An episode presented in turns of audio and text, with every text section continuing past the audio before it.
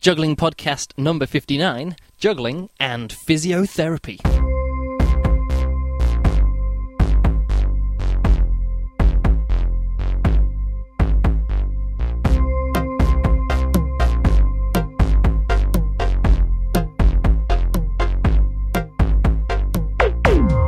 Hello and welcome to Juggling podcast number fifty-nine. My name is Luke Burge and sitting next to me is Fola Brändler. And we're in Berlin again, of course, because here we are in Berlin.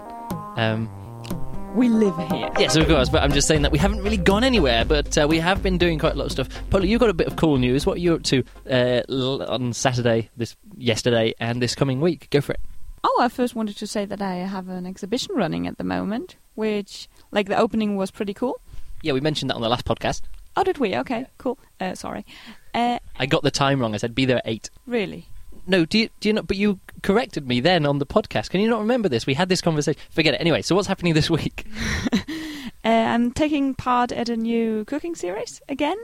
And to, yesterday they were here for filming me at home, doing my artwork and doing an interview and stuff. And next week I will cook again in a in a really good restaurant, in a gourmet res- uh, restaurant. And I'll cook for twenty-five people. So you're going to be cooking meals for twenty-five people in in a... Yeah, I don't. I say, don't say the restaurant. It's not allowed.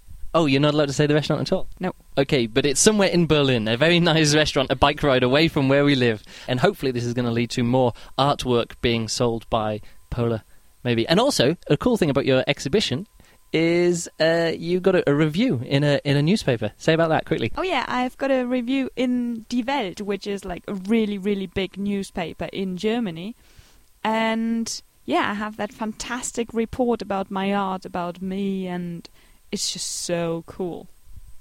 Pretty cool. My news is, I guess, well, I've been building this big thing, this big juggling project. I've not talked about it very much on the podcast, but um, let me put it this way. Maybe in about a month's time, I'll have a, a cool video ready for you all of a, a very uh, good original kind of... Um, Uh, original kind of axe there, because I, I put this video of me up on, on YouTube of my axe that I did at the Berlin Juggling Convention, and uh, on it I say, oh, this is some classic tricks, some interesting stuff, you know, inspired by the uh, the old jugglers, you know, the juggling legends, you know, circus jugglers.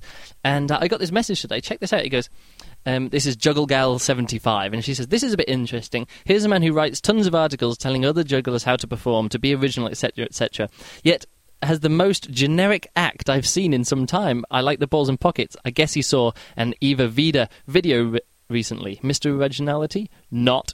Where did you get your ring technique? You got the stiffest, stiffest arms I've ever seen. So that's a, an interesting comment there about my video. Normally it's been like, hey, you got act. Hey, really cool stuff. But the point is, the video, the act is put together as a tribute to jugglers, you know, other jugglers. So check it out. Go to YouTube and see if you can, like, spot the um, the jugglers who I'm um, paying a homage to, I guess, uh, in my act. For example, you know, I'm doing tricks, ring tricks in the style of Sergei Ignatov, you know, and the the ball on the back of the neck is from Iva Vida and uh, and other jugglers as well, who also catch balls in, in nets on the backs of the, the uh, on the bottom, you know. And the red ball is Victor Key. Yeah, yeah, and I do some I do some Victor Key style tricks. Of course, not I'm not juggling in the style of Victor Key. I'm not doing any of those dance moves or anything like that, but some of the tricks, I did a workshop with Victor Key and I did a workshop with um, Sergei Ignatov, so I'm sort of being inspired by those those um, those people. And uh, yeah, I, of course it's the second half of the act, because the first half is a tribute to Grand Picasso and Grand Picasso Junior with their ping pong juggling stuff, which is, again, that's the whole point of the routine, that it's a, a like a tribute, like a, a homage to uh, great jugglers of the past. And even though I said that on the side of the video, in the information on the side of the video, this person just said, Mister Originality, not, which I thought was quite interesting, that people can just miss things so blatant. I thought it was blatantly obvious that it was just meant to be a classic juggling routine with crowd-pleasing tricks from... Uh, Uh, from the history of juggling, and this person just went just went straight over their head. Anyway, not, not. so uh, that's pretty cool. Anyway, yeah. So I'm I'm just actually finishing up one video um, at the moment for another a combat video that I'm putting up online. So check out the YouTube stream, because it's not going to be a juggling podcast. This is never going to be a juggling podcast uh, video. Sorry, juggling. podcast video. There's never going to be a video version of the juggling podcast. Wow, you can say it. No, I can't. It took me a while to say that. Blah, blah, blah. But I will be um, putting videos up, and you can find them on my YouTube uh, channel, stream. Don't really know what you call it. Anyway, let's get on to the, the topic here at hand. And stick around after the interview that we're going to play now, because we're going to talk about the upcoming question show that we'd like to do either in the next episode or the episode after. Depends how many good questions we get, so we'll talk about that at the end. So coming up now is an interview that I did with a professional N H S employed physiotherapist who is also a hobbyist juggler, and he is a, a very knowledgeable guy about injuries, about repetitive strain injury, about um, what to do if you hurt yourself, how to avoid aches and pains while juggling, all these kind of questions. His name is Alan Beers. He's going to introduce himself as we go in here. So uh, I, I'm really pleased with this interview. It's come out really well, and there's a lot of good stuff in there. So anyone who trains a lot and goes, oh, I'm a bit sore, this guy can help you out. And the answers, you know, the questions that he answers here could really help you out. What's up, Paula? So I don't need to listen to it. Uh, no, you don't need to listen to it. You don't. I don't juggle a lot. No. Oh, we have juggled a bit recently, haven't we? That's a bit of news. I've juggled a lot recently. We've juggled we've juggled three times recently, but those three juggling sessions that we've had have managed to bump our record with nine clubs up at up to over ten passes each, or like ten passes caught each, so over twenty over twenty passes caught, which means that forty throws and catches in general within nine club passing. So we're very pleased with that. So nine club passing is coming on pretty well between me and Paula. Anyway, that's a bit of a tangent, a bit off topic there. Let's get to the interview with Alan Beers. So here it is.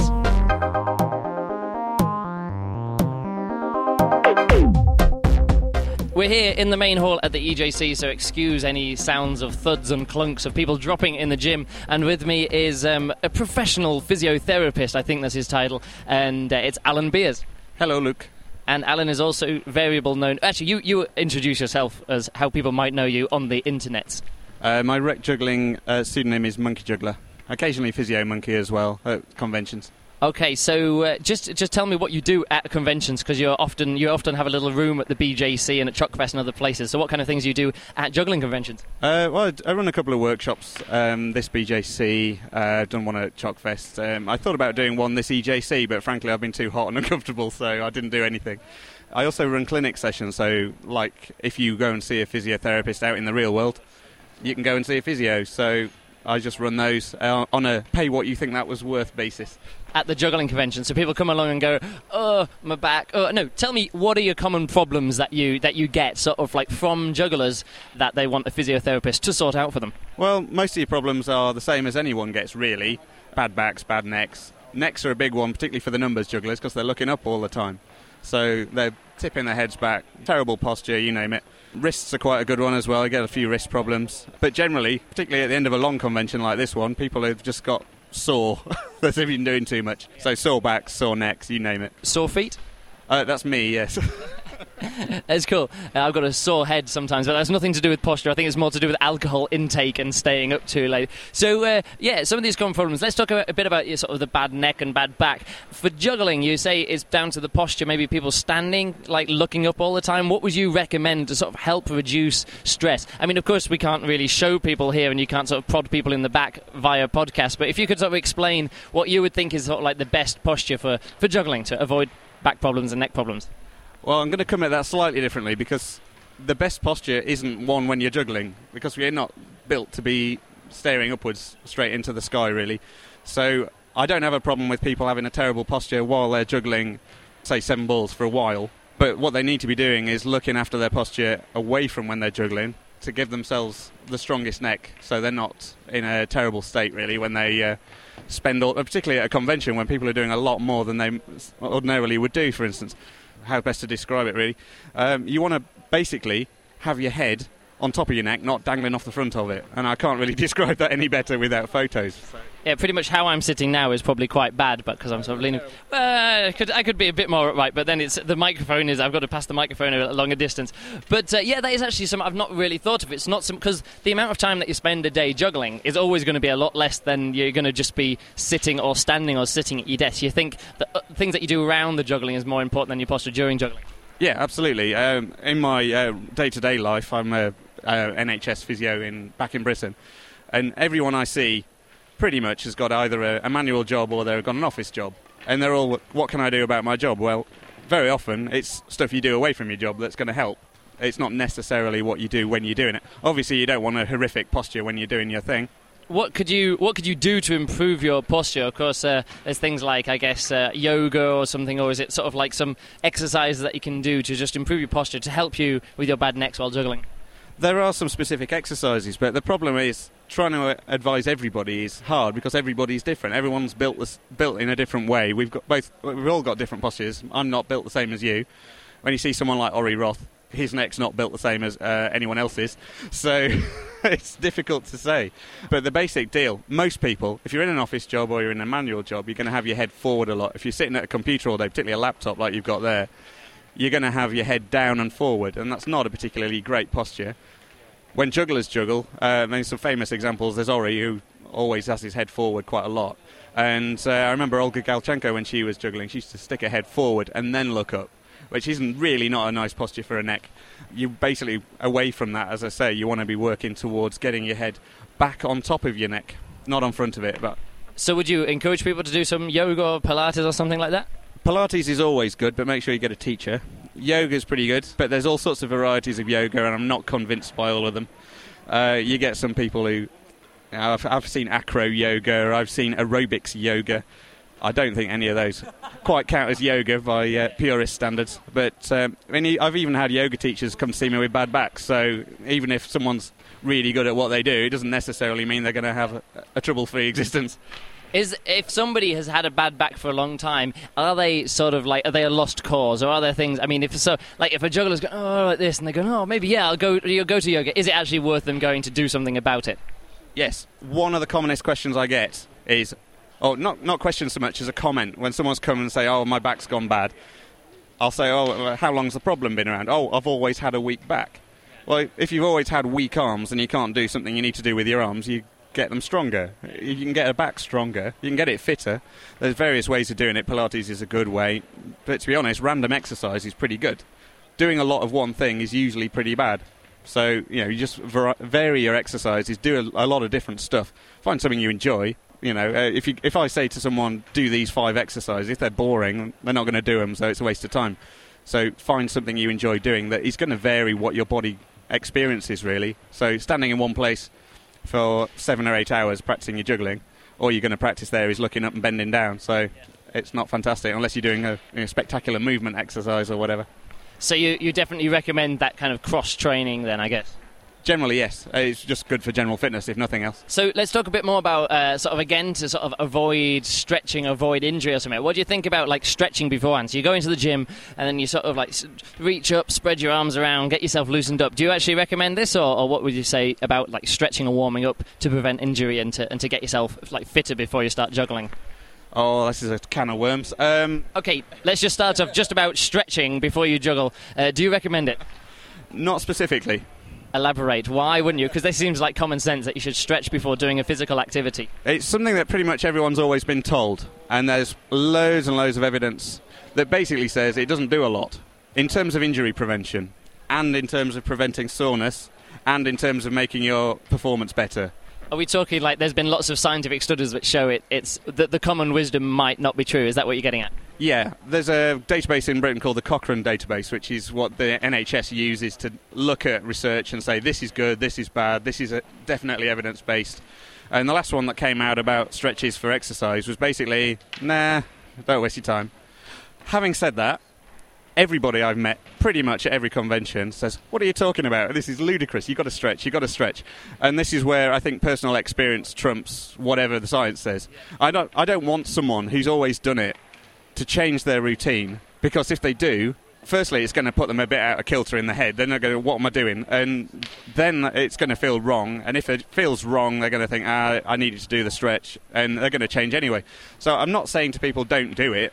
I'm just saying that don't have to tell everybody that you must do this, otherwise you will be great, greatly injured, because it doesn't seem to be true. Oh, okay. Well, there you go. So what is stretching good for? I mean, say, I remember when I started doing acrobatics training, I all suddenly I got some different, I got muscles where I've never had muscles before. And I actually lost quite a bit of my three ball sort of body movement kind of skills. And then from then on, I actually, every time I juggled, I did actually stretch and warm up a bit. And every time I was doing acrobatics, I would actually stretch my arms in ways that, you know, would, would you recommend that for sort of just general flexibility to help with your juggling? Would stretching and warming up beforehand help with that, do you think? Stretching's good for flexibility, but you don't need to worry about it necessarily as a warm-up. Again, this is where we start looking at people who have got different setup, physical setups.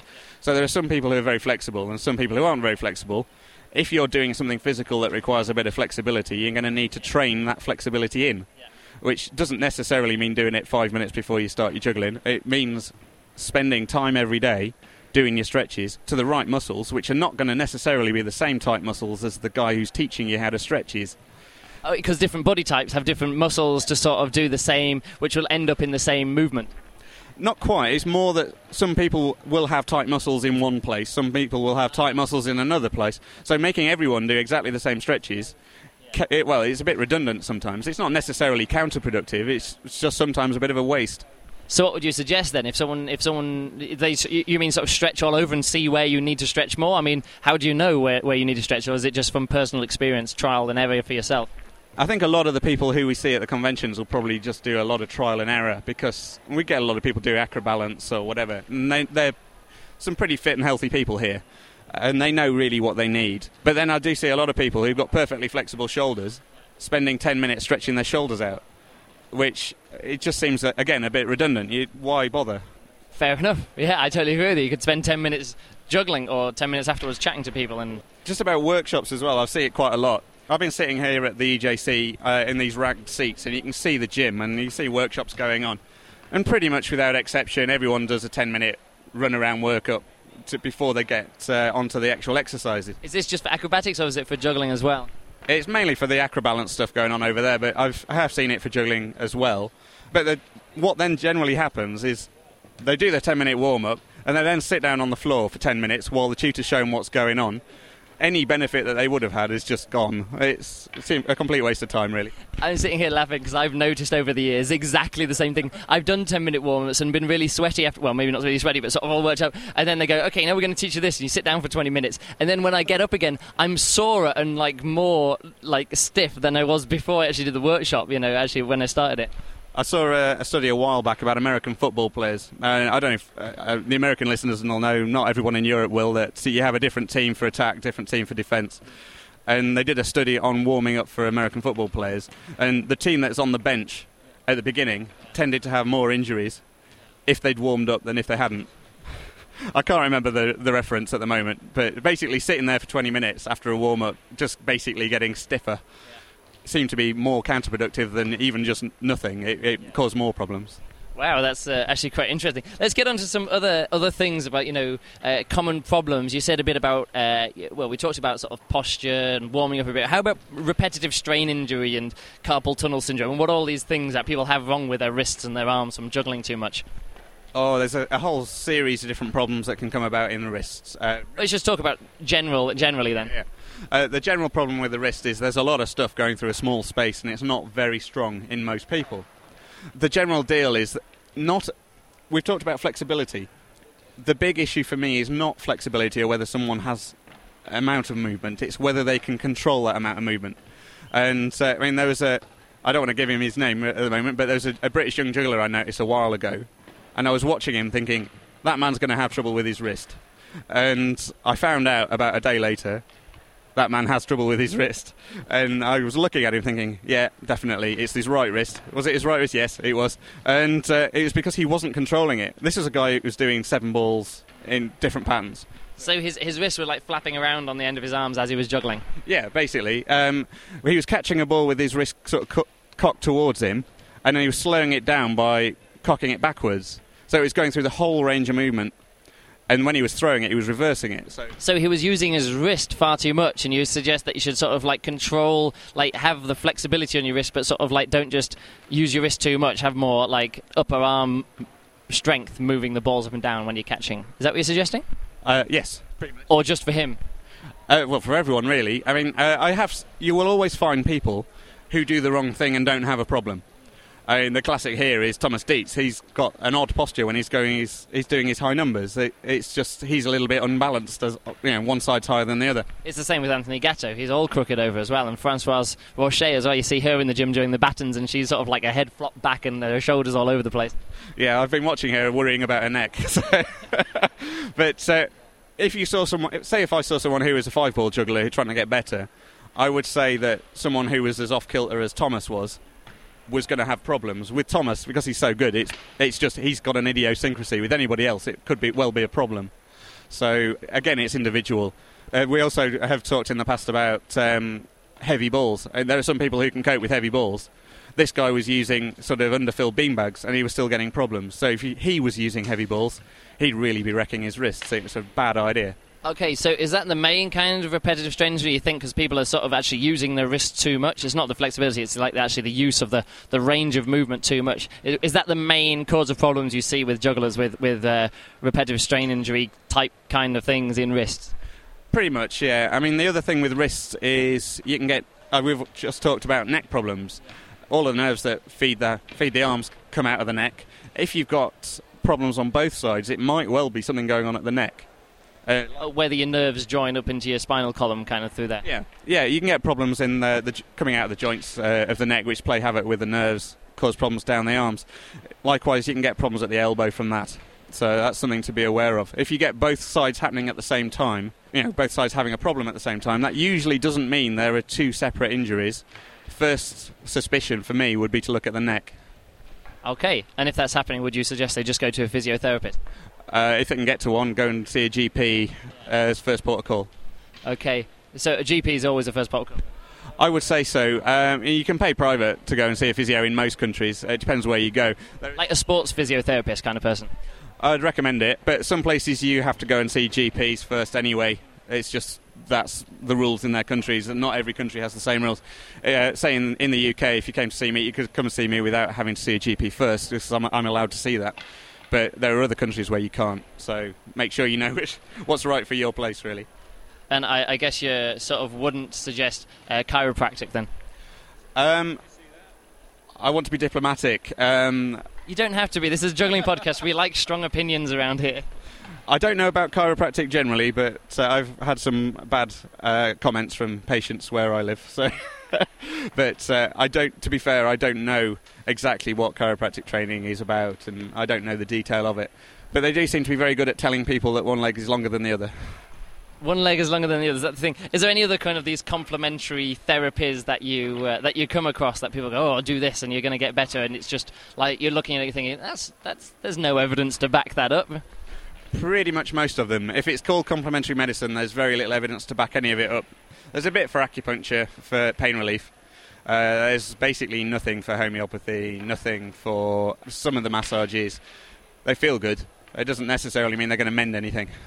So I've actually had quite a few massages, and they always make me feel fantastic for a day, but I guess that's as, that would be the same with most... Uh, get into a situ- situation, put on some nice music, relax a lot, you know, and, and have someone... slap you around about, oh, well, not slap you around about, but you know what I mean by that. You're always going to feel better after that, but it might not actually get to the core of a problem. Well, usually, if there's tight muscles, overactive muscles, it's because something is odd in how you move. And the massage doesn't deal with that. It just relaxes it out afterwards. So what I try and look at when I'm looking at uh, injury prevention with a person, with a, an individual in front of me, is how how are they moving, what are they overworking, and what aren't they using in terms of muscle. So uh, for us, loads of uh, jugglers get really tight shoulders because they're overworking their shoulders, uh, shoulder muscles at the top. They don't really control the shoulder blades brilliantly, and you know, lower down, and their lower back might not be very well controlled. Look at all that sort of stuff first for a long-term shift in how you do something. Hopefully that will reduce injuries more than ten-minute runaround. Cool stuff. Let's get back to, you mentioned this before actually about the, the weighted balls. Okay, now I actually think the sort of like the exa balls or exercise balls or the five hundred gram kind of size balls, I've actually uh, recommended them for sort of like short training sessions to improve endurance ones with five balls. And I've actually, with myself, by experimenting, I've, I've managed to increase five ball runs quite a lot, and I've, I know lots of people who've, who've done the same thing, but you would actually suggest working against it, maybe with wrist weights or something? What would you say as a physiotherapist? And I want actually to answer this, not as someone... Don't tell someone how to get better at juggling, but how to save their wrists, I think. Because I think that's probably the, the difference here. If you want to get ju- better at juggling, you could probably do that at the expense of your wrist. But how, what would you say to, to save wrists at this point? If you want to save your wrists, don't juggle. Really? Uh, absolutely, completely. The, there's always a continuum. You either do a lot of stuff, yeah, and you're going to get injured. You're just going to get knacked out, I guess, yeah, by if you do anything long enough. Yeah, or you do nothing and you won't get injured, but you'll get unfit and... You know, heart disease and fat, you name it. Uh, so you've got to be somewhere along that scale. Most people will do a little bit and get a little bit of fitness from it. And if you're at the top end, you're more likely to get injured no matter what you do, if that makes sense. Yep. Okay, so if you are sort of lower down that scale and you want to start using extra balls, you're more likely to injure your wrist because you haven't trained them up to be able to cope with the weight and the stresses. If you're right at the top end of that and you're doing them a lot, you're just going to overuse them. Yeah, I guess so. So if you if you want to use it, you say, like, don't just go straight to the five extra balls. Uh, definitely not. Yeah. No, and I don't think wrist weights... I'm not a great fan. I don't think they work much better either.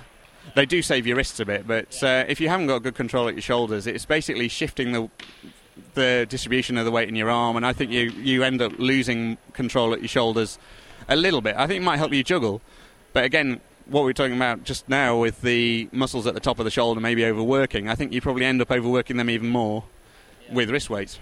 Yeah, I think that. I mean, I've never, I've tried wrist weights a, a few times, but I've never seen any benefit for juggling or fitness from them at all. Uh, they just sort of like make my arms really heavy when there's not a ball in it, you know, like because you, you you're pushing against the, the weight of the ball to throw it, and then when the weight of the ball goes, that's that's how you can control it, by like pushing against the weight of the ball. But if you push against the weight of the ball and there's still an uncomfortable weight on your arm, I just have no control over it there at all. Well, I've never used wrist weights for anything really. Not even with when you've been training other people or like non-juggling stuff, you you you know, sort of like when people go walking or something or running, sometimes they'll put wrist weights on to sort of give their arms a bit of a workout at the same time. I mean, I guess that's something different. I don't normally use them for those either. I mean, there are some specific shoulder exercises I use that I want people to use weights in their hand, but they don't need to be specifically wrist weights. So, are there any myths that you get for, as a physiotherapist? People come to you and you say, oh, but we know this, of course, and you're like, uh, no, that's just a myth. Some, some like, uh, larger, like, mis... Uh, comprehensions or, or misunderstandings by, by people about physiotherapy that you'd like to clear up? Oh, the the big one that really riles quite a lot of the physios I know is uh, I'm a massage therapist. I'm not at all. I, I'm here to show people how to move correctly so they can avoid problems or get over problems they've got now. So you're not going to give me a massage later? Uh, it depends how much you're offering. Oh, okay. fifty euros? uh, maybe not. Okay. Anyway, so carry on with your answer. I've forgotten where I was now. Oh, you just said, well, I'm not a massage therapist. No, no, no. We get a lot of uh, people who think uh, they're going to come along and be given hands-on and I'm somehow magically going to hoover their problems away. Uh, it doesn't really work that way. The way I look at uh, physio is I look at movement and weakness and strength, all that sort of stuff. I don't, I can't see pain. I can't measure pain, so I don't treat it. Basically, the side effect of moving wrong is something might hurt eventually. So if someone's got pain or I think they're going to head towards it, I change how they move or show them how they can change how they move. And the side effect of that is they don't get the pain in the first place. So basically I'm a, a teacher for uh, an individual at a time. They come and say, "I, this is this is what I'm like now." I look at it and say, oh, actually, did you know you're doing this? Don't do this, do it this way or whatever. And uh, six weeks later, usually, we're looking at uh, seeing an improvement in how they do it, assuming they've been doing their work. So, assuming people do do their work, what's your sort of, like, hit rate or miss rate? I mean, like, if you actually trust someone to set that they've actually done the exercises and they're actually moving different now, do you normally get to the root of the problem? I mean, not you, I'm talking about physiotherapists in general, you know. Is it isn't it exact science or is it more of an art, or what do you say? It's getting more and more towards the science. There are some pretty bad physios around. There's, there's bad everything's around. Well, I mean, the, the classic is if you get, end up going to see a physio and they basically stick you on an ultrasound machine for half an hour every week, there are very, very few problems that can, is actually going to help. Wait a second, what do you mean by an ultrasound machine? Is it something that buzzes you, your body or something? I'm not sure what you mean. Okay. Well, you've heard of ultrasound scans, pregnant women, for instance. Oh, yeah, yeah, I understand. Yeah. It's the same principle. It's uh, high-frequency sound waves. They call it therapeutic ultrasound in this case, and it, they basically zap your painful area with this ultrasound for a bit, and somehow magically this is going to get you better. The evidence is really pretty paltry. So uh, about six years ago now, I stopped using it because I thought, I don't think I'm doing anything with it. And I had to think about other ways of looking at um, how people improved, or how I could improve people without having to rely on this magic wand, which didn't really work. And since then, my results generally are better.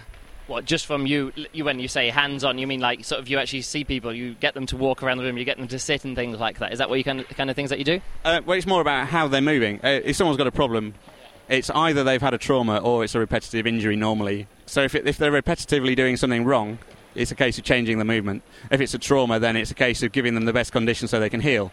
Ultrasound doesn't really do either of those, so I don't use it anymore. And as I say, my results have improved quite substantially since I stopped relying on that. What about uh, some other myths as well that you that you say? So you, you don't want to, you, you're not a, a, a massage therapist. Ultrasound and widgets and gadgets don't work. You've got to change behaviour. What else have you got there?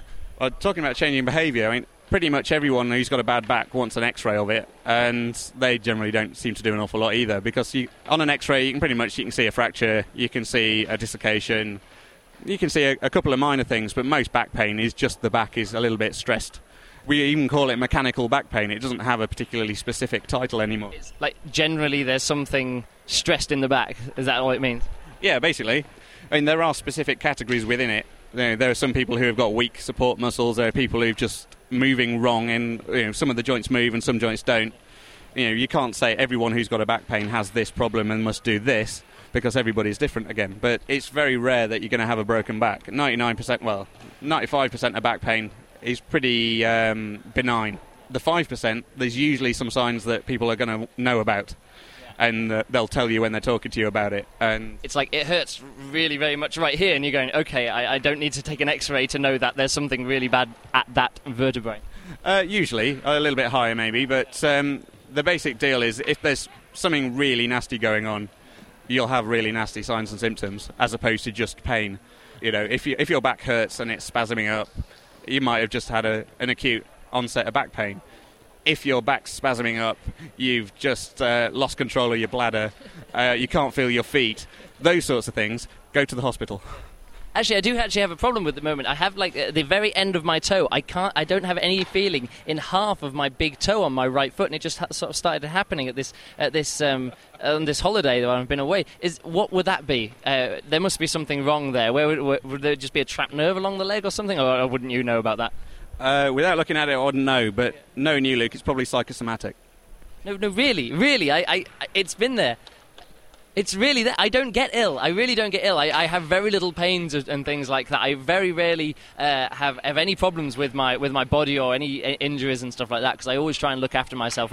Actually, I'm starting to get a bad back now because I'm holding this microphone out at a weird angle, but that's pretty much the, the worst it gets. So uh, anyway, I guess we don't have a, a solution to my, my half a toe numbness. Give me half an hour of the proper treatment couch. I could probably come to a solution, but... Uh, it's really not worth it, seriously. Really not worth it. Not for half a big toe. No, I, I think I'd agree. Keep an eye on the other signs, though.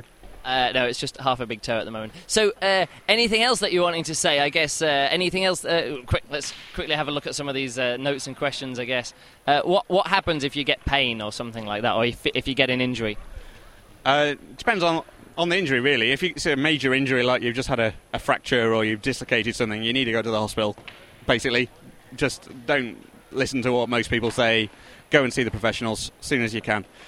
If you've just been doing something in the gym and you've just overstressed a muscle, say you twisted your ankle, something like that, doing an acro um, move or whatever, basic job to do is get your foot up, get some ice on it. Uh, if you can get a compression bandage from the chemist, go and do that. What do you mean a compression bandage? These are these blue things that you slip around your ankle and things. It's usually, ju- it literally is just an elasticated bandage. There could be, uh, you know, thirty centimetres, fifty centimetres long. Double it over, put it on your um, ankle. Make sure it's the right size. Don't cut your circulation off. And with ice, don't freeze your foot off. When you put ice on something, is this something you actually come across? People put so much ice that they sort of give themselves gangrene and frostbite. I've met people who've got second-degree burns on their back through heat packs they've put on to relax muscles. I've met people who've got um, skin that's come off because uh, they've left an ice pack on for half an hour and it was ten degrees colder than it needed to be. Wow. So in other words, read the instructions, people. Read the instructions. The basic rule with ice is modern freezers are too cold. they go to about minus fifteen, minus sixteen. They need to, when you put ice on, you want to have about zero. Yeah. So don't take a bag of frozen peas straight out of the fridge. Out of the freezer, sorry. Put it in the fridge first. Yeah, put it in the fridge for a bit. Uh, best idea, actually, is wrap it in a damp tea towel. If the if the dampness starts crusting and freezing over, it's too cold. Don't put it on. Yeah, and, and use normal water, not salty water for that. So uh, what you should uh, what you should do is just go through those th- few things again. What is it? Rest. Right. It's easiest way to think of it is rice. Rest it, yeah. Ice it, yeah. Compress it with a bandage, yeah. And elevation is the E, which is rest with your foot up. For instance, say if you've just done your ankle, if you just hurt your wrist, just keep it above, you know, about heart level. Okay, and that means there's not too much blood being pumped down there. It sort of just, it gives it, uh, like, less pressure on the inside. Is that right? Uh, basically, you just don't want to over, you don't want too much swelling in the area because it's going to be painful. There used to be a bit of a controversy about whether you take anti-inflammatories. People used to say don't take them. You need the inflammatory response to mend it. But taking anti-inflammatories seems to work, and it doesn't seem to hinder uh, repair. So if you can get ibuprofen and you can take it without wrecking your stomach, some people listening will know that feeling, then take it. Talk to the pharmacist about it, get it over the counter. You don't need to see a doctor about that, unless, of course, you know you've got an, an issue with taking anti-inflammatories. Cool stuff. Anything else that you want to say? Because otherwise I've got, like, one final question afterwards, but really, if there's anything else that you want to, to get in here before I ask my last question. Um, the basic deal is, my biggest bugbear when I see stuff on rec juggling or online is people will say things like, if it hurts, stop doing it. My particular thing is, if you're doing something stupid, stop before it hurts, because when it hurts, you've already got the damage, if that makes sense. So yeah, if you if if it's painful, you've already done something wrong. Yes, and the classic is the the wrist injuries for, with the exercise balls. I've seen a classic. There was a guy who was asking about his injured wrists. Somebody recommended exercise balls while he was recovering, uh, which is a complete no-no. Wait until you're at least sorted before you even think about it, and then said stop when it hurts. Well, the, no. Don't do it in the first place, and if you must do it, then stop before it hurts, because that's just a bad idea. That's cool. So my final question is, um, y- you were a physiotherapist and a juggler, yeah? Yep. Um, how's your back? I mean, do you avoid all these problems? Do you actually ever go, oh, something in my back there, and you change your juggling? I mean, do you practice on yourself? And if so, how fit are you with, with the symptoms that you would normally treat? Uh, well, I'm thirty-seven. If you meet any thirty-seven-year-old who claims they never have aches and pains, you're probably going to... Uh, well, either they're absolute fantastic f- physical specimens or they're lying to you. Everyone gets aches and pains. I mean, I cycle to work every day. It's about um, half an hour cycle ride each way. Some days my legs are a bit achy at the end just because I'm feeling tired at the start of the day, whatever. I do occasionally get a bad back, same as everyone. As I say, I had a yoga teacher recently who came to see me with a bad back. It just happens to everyone at some point. I don't have any particular problems. My shoulders occasionally play up a bit when I'm doing a little bit too much above my head. Yeah. So... Uh, You know. I've never learned that trick just because as soon as I do it, my, my shoulders start aching and I'm using muscles that I've never used before, and I just go, uh, no. Like three balls, three clubs above the head, five balls above the head. Nah, I'm not practicing that. Uh, I think you want to come and see me at the next convention, Luke. I'll have a look at your shoulders. Really? I don't have a problem with that. Okay, well, that's pretty cool. I no, to be honest, I just avoid stuff. Like you say, if it if it hurts, I stop. In that way, it doesn't hurt. It's just I know that if I probably carried on too much, it's just I can't be bothered to, to use those muscles too much and use my arms in that way, I guess. Um, so anyway, I think that's about it. So uh, Alan, Physio Monkey, Monkey Juggler, Beers, whatever you want to call yourself, uh, thank you very much. Thanks, Luke.